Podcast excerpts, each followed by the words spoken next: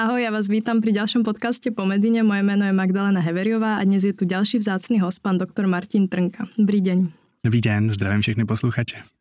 Pán doktor je absolventom 3. lekárskej fakulty Univerzity Karlovy a momentálne pracuje na Interne v Českých Budějovicích a zároveň je aj autorom aplikácie Interna, ktorá je veľmi dobre známa medzi medikmi. A nakoniec nám povie aj zaujímavosť zo sveta športu. Ja vás vítam ešte raz, ďakujem, že ste si našli čas. A poďme najprv k tej interne. Prečo ste si vlastne vybrali vlastně tento obor internu? Tak interna je královna medicíny, jak se říká. A já osobně, když jsem si vybíral obor, kterému se budu věnovat, tak jsem chtěl nechirurgický obor. A interna právě tím, jak je široká, tak nabízí spoustu možností v uplatnění. Mm-hmm. Takže vy sa venujete tej úplne všeobecnej interne. Rozmýšľali ste potom možno, že by ste to nejako niekedy v budúcnosti menili, alebo myslíte, že ostanete úplne pri tej interne? Zatím zůstávám na obecné interně. Těch možností specializace je opravdu mnoho a já jsem takový ten stále nerozhodný medik, potažmo mladý lékař, který ještě čeká až do té poslední chvíle, kdy se bude muset rozhodnout, kam směřovat. A čo myslíte, čo je nějaká jako kvalita lékaře na interně ideálně, kterou by mal mať? Zajímavá otázka. Tak interna tím, jak je široká, tak opravdu klade velké nároky na to, aby měl člověk dobrou paměť, což samozřejmě většina studentů medicíny má, ale takové ty léky, názvy, dávkování, čísla a tak podobně, to opravdu musíme často v praxi sypat z rukávu.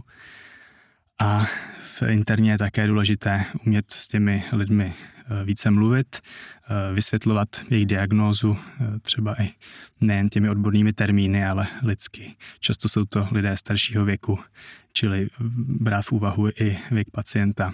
A často komunikujeme i s rodinami, kde je důležitá empatie a další takové spíše ty soft skills, než taková ta tvrdá práce v medicíně.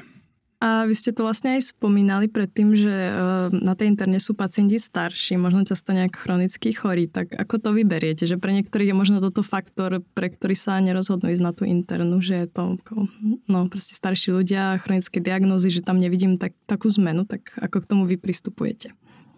Z mého pohledu je to právě ten nejvíce potřebný obor v současné době, protože populace nám stárne a je potřeba určitě, aby jsme vítali další nové kolegy do oboru interna, potažmo geriatrie, která se bude v následujících letech výrazně rozvíjet. Tak pojďme vlastně k té aplikaci, která se volá Interna. Tak prečo právě Interna? Lebo kedy to vznikalo, už na škole alebo až po škole?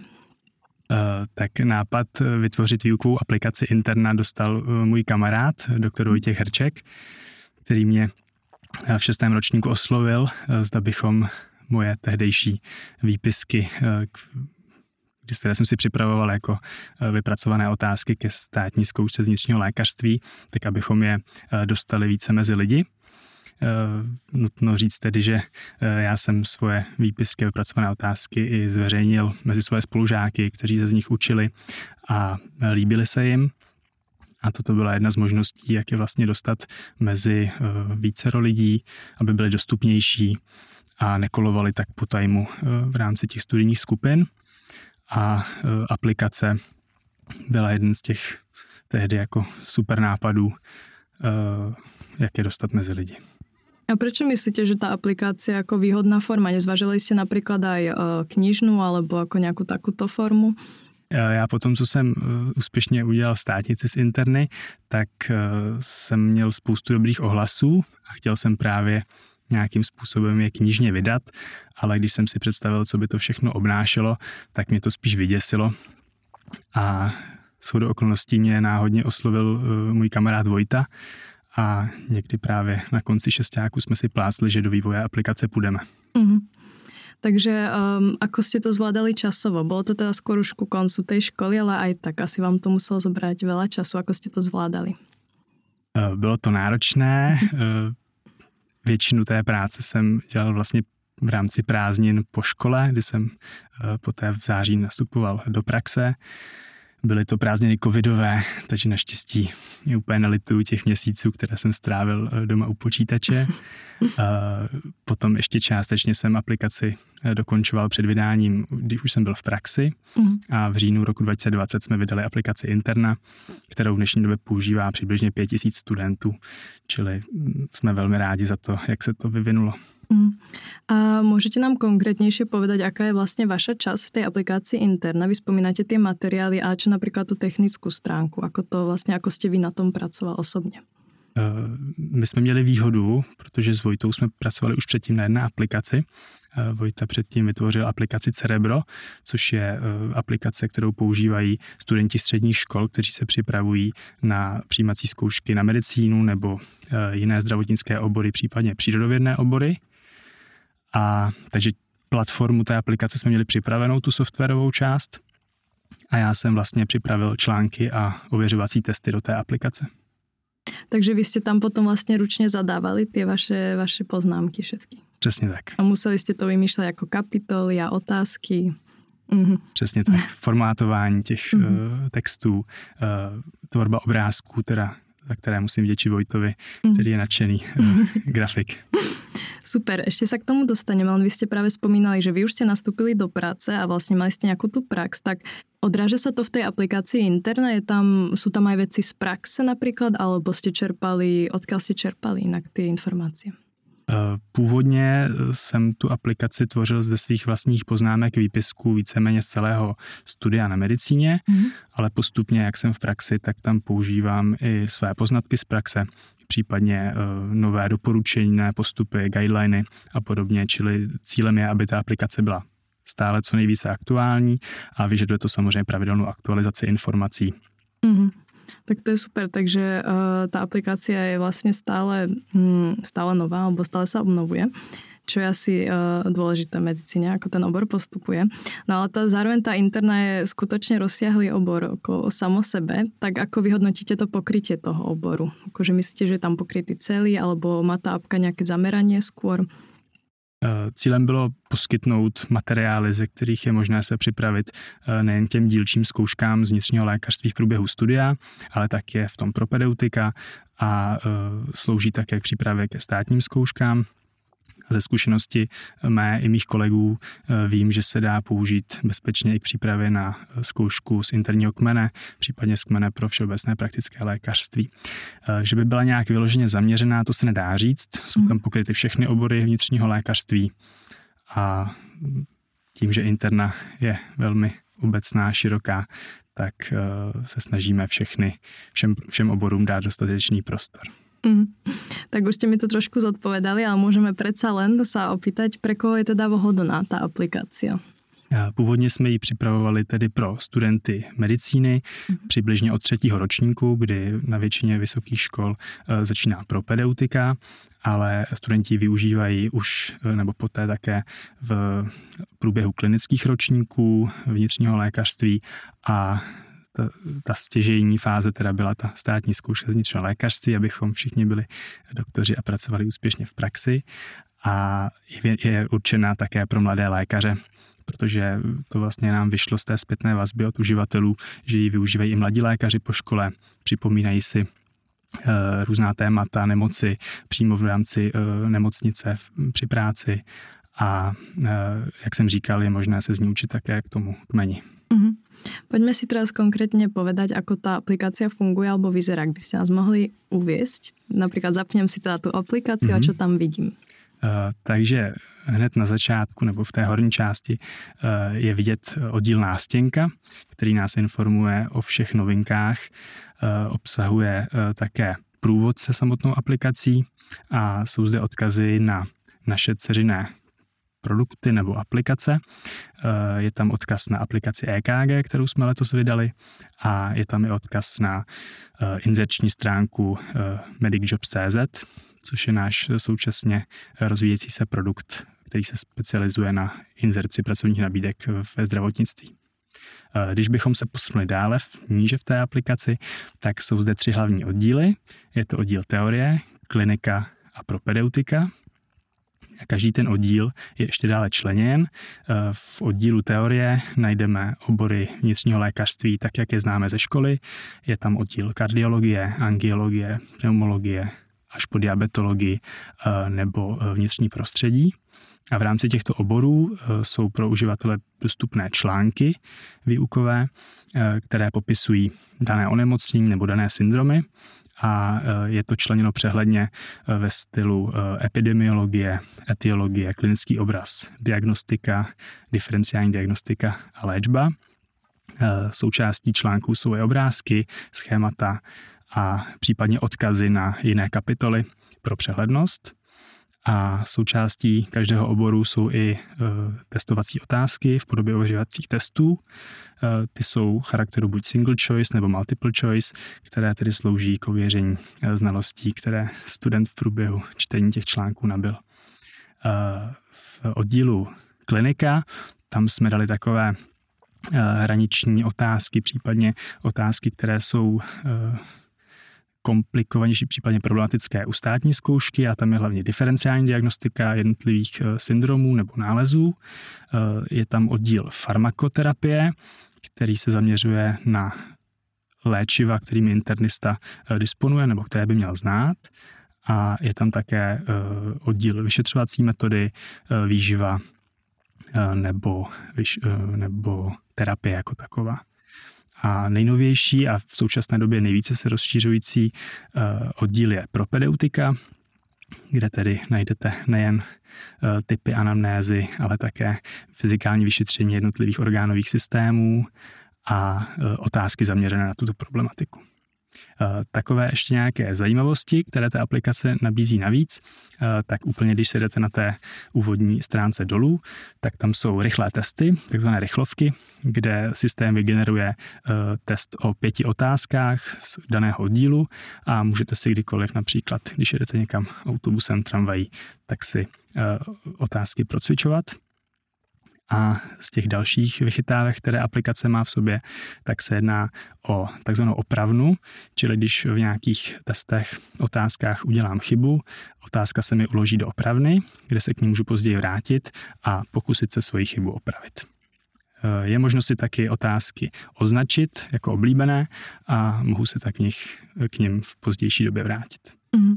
Takže ideálne, a aký je prístup nejako študenta k tej aplikácii? Mám si najprv, dajme tomu, otvoriť nejakú časť a prejsť teóriu, potom kliniku a potom ísť na tie testy. Alebo môžem ísť na testy aj bez tej teórie. Ako to vy odporúčate? Je to asi na každém uživateli, jaký má systém třeba i učení. Někdo využívá aplikaci pouze k těm testovacím otázkám, k opakování učiva. Někdo si nejdřív přečte, jak říkáte, ty teoretické články a poté si ověřuje znalosti v ověřovacích testech. Stáva sa vám niekedy, že vám niekto dá spätnú väzbu, napríklad, že je tam chyba, alebo že som to v učebnici čítal inak, tak ako to potom riešite? Ako riešite to, že dohľadávate tú informáciu podľa nových článkov, alebo ako sa to rieši potom? Za ty léta, co aplikaci provozujeme, už máme většinu překlepů a drobných chybiček vychytaných. Pokud se najde někdo, kdo třeba s nějakým tvrzením nesouhlasí, nebo mu přijde, že otázka je špatně položená nebo nejednoznačná, tak nám má možnost přímo u té otázky napsat, co si myslí, že by tam mělo být, případně prosí o vysvětlení, takže tyto interakce nám chodí potom na e-mail a my na všechny e-maily odpovídáme a snažíme se vysvětlit, případně když samozřejmě uznáme, že ta otázka je nejednoznačná, tak se snažíme ji opravit tak, aby byla co nejpohodlnější pro ty uživatele, aby tomu všichni rozuměli. Má ta aplikácia, dajme tomu, nějaké stupně, čo se týká obtěžnosti? Už som prešiel, neviem, inú propedeutiku, fyzikálne vyšetrenie, tak sa mi, dajme tomu, otvorí niečo iné, alebo je to všetko prístupné rovno? Je to všechno přístupné rovnou. Záleží na vás, jakým pořadí chcete ty jednotlivé oddíly procházet. Ako to vníma okolie? Aké máte ohlasy, že ste vlastne prišli s tak veľkou vecou, ako je vlastne Interna tá aplikácia? Máte nejaké ohlasy od kolegov v práci? Tak ohlasy máme hlavně od našich uživatelů, kteří tedy jsou povětšinou spokojeni s naší prací. Poměrně často se mi stává, že studenti, kteří přicházejí na stáž k nám na interní oddělení v Českých Budějovicích, tak aplikaci znají, používají a dostáváme od nich tu celou zpětnou vazbu a musím říct, že to je milé setkat se jako osobně s těmi uživateli, kteří mají ve svých telefonech. A co týče svého okolí kolegů, tak jak jsem říkal, kolegové se z té aplikace učí právě i třeba k té kmenové zkoušce a vím, že spoustu i mých spolužáků z vejšky tak ji používá. Tak to je pekné, že máte taký dosah na vzdělání ve vašem okolí. Jestli můžu, mně se líbilo, jak jste říkala, že je to mezi medikmi známá aplikace. Mm-hmm. Takže jsem rád, že dosáhla i do vaší cílové skupiny. Mě by zajímalo, byly aj nějaké nezdary při tom vývoji, něco, s čím jste se trápili? Já musím zaklepat, že vývoj aplikace probíhal téměř hladce.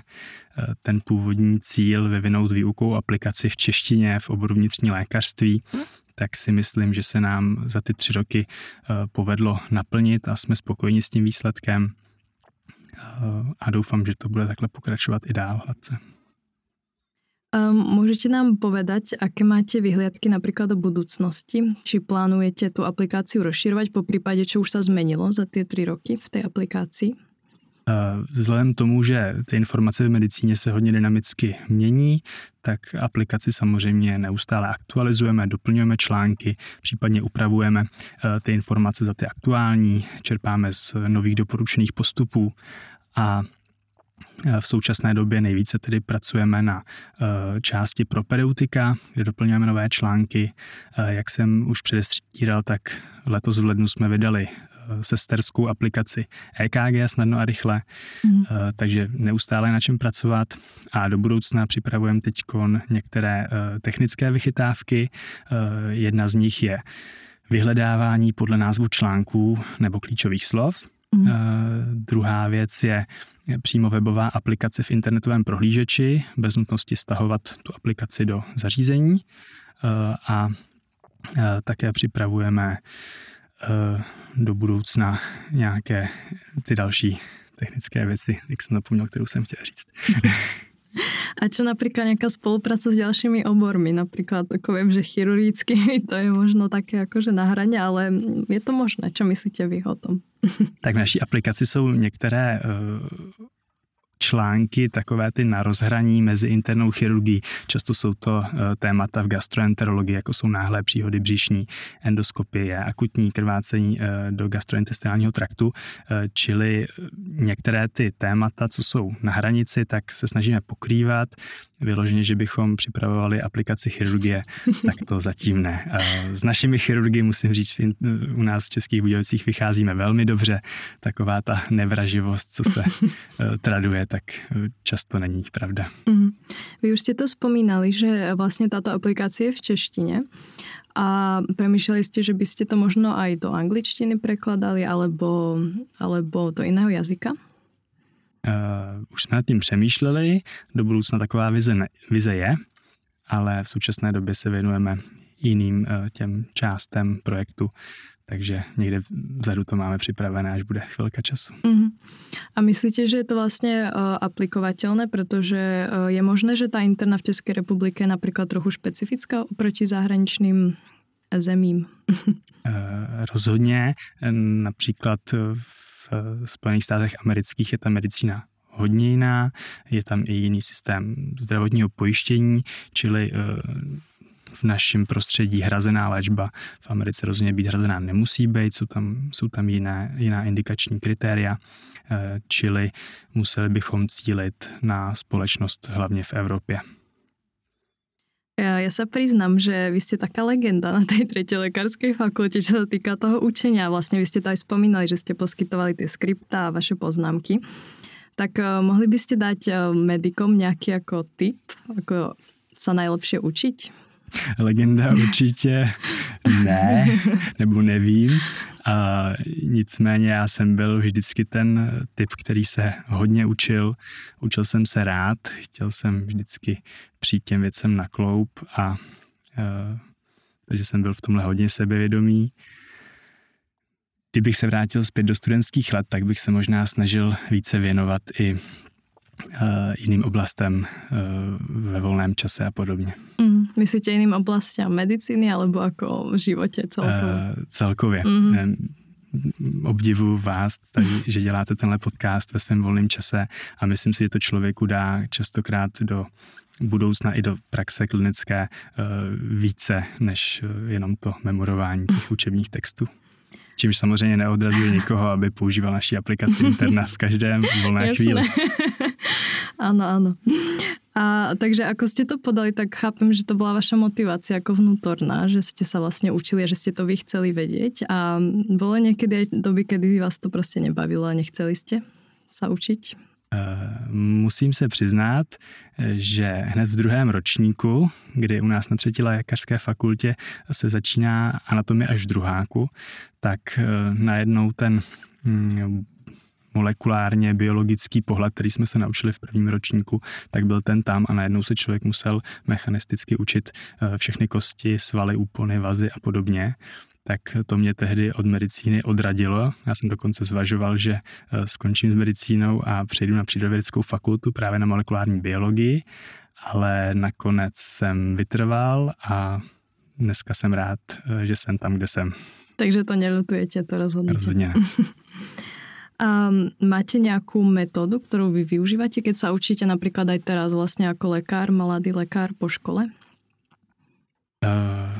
Bylo, že nějakou učební metodu nemám. Já se většinou vzdělávám z nějakých přehledových článků, které vychází v lékařských časopisech, případně v článcích, které jsou dohledání na PubMedu nebo UpToDate. A ono už toho času teda v práci tolik není, takže když je chvilka času, tak čtu článek a i tak se snažím z něj vypracovat nějaké výpisky, které tu a tam doputují do aplikace Interna. Mm-hmm. Ja som spomínala to športové tajomstvo a teraz prichádza. Vy ste majster Českej republiky v šplhu na 8-metrovom lane, dvojnásobný vicemajster a dokonca víťaz otvorené svetového poháru v Amsterdame. Tak gratulujem. Ďakujem. A jak ste sa vlastne dostali k tomuto športu? Je to asi dosť nezvyčajný šport v porovnaní s futbalom. Rozhodně.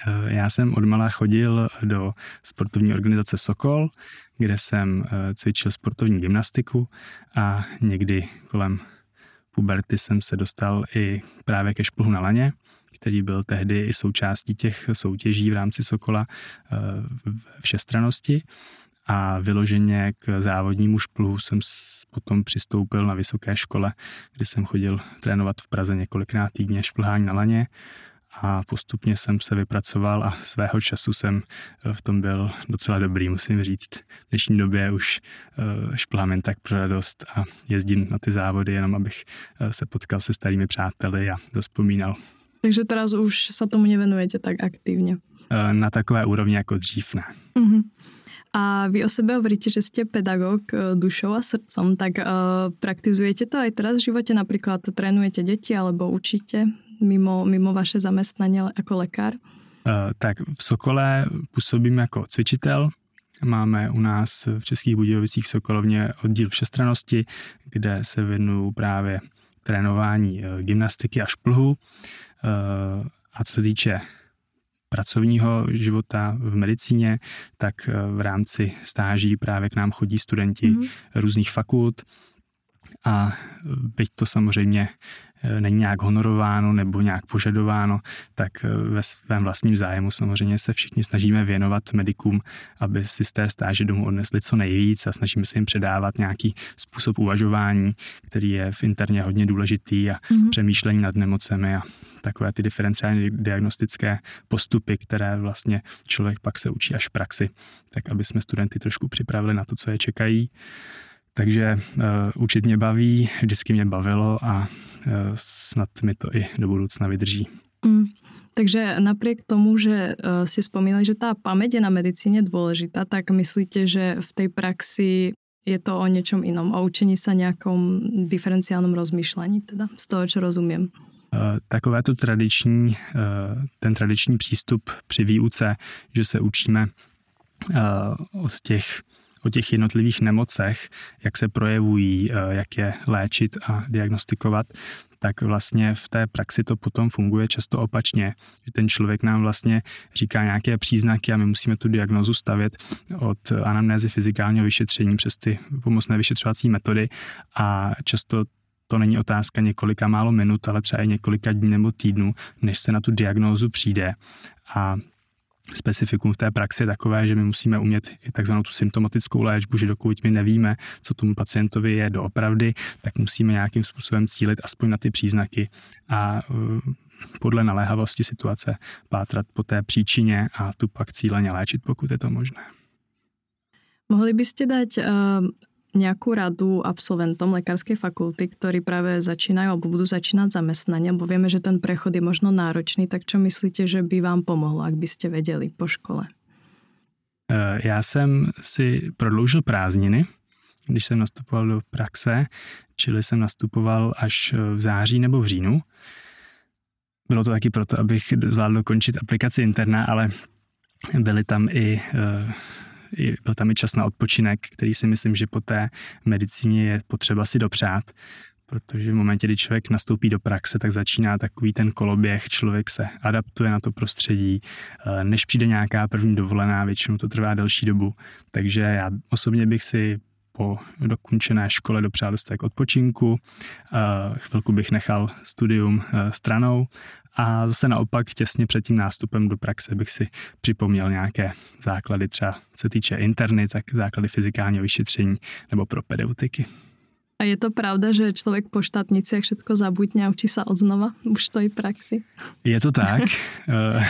Je to zajímavé, že v České republice ten systém výuky na lékařských fakultách je hodně, ten důraz je kladen na to množství informací a hodně teorie.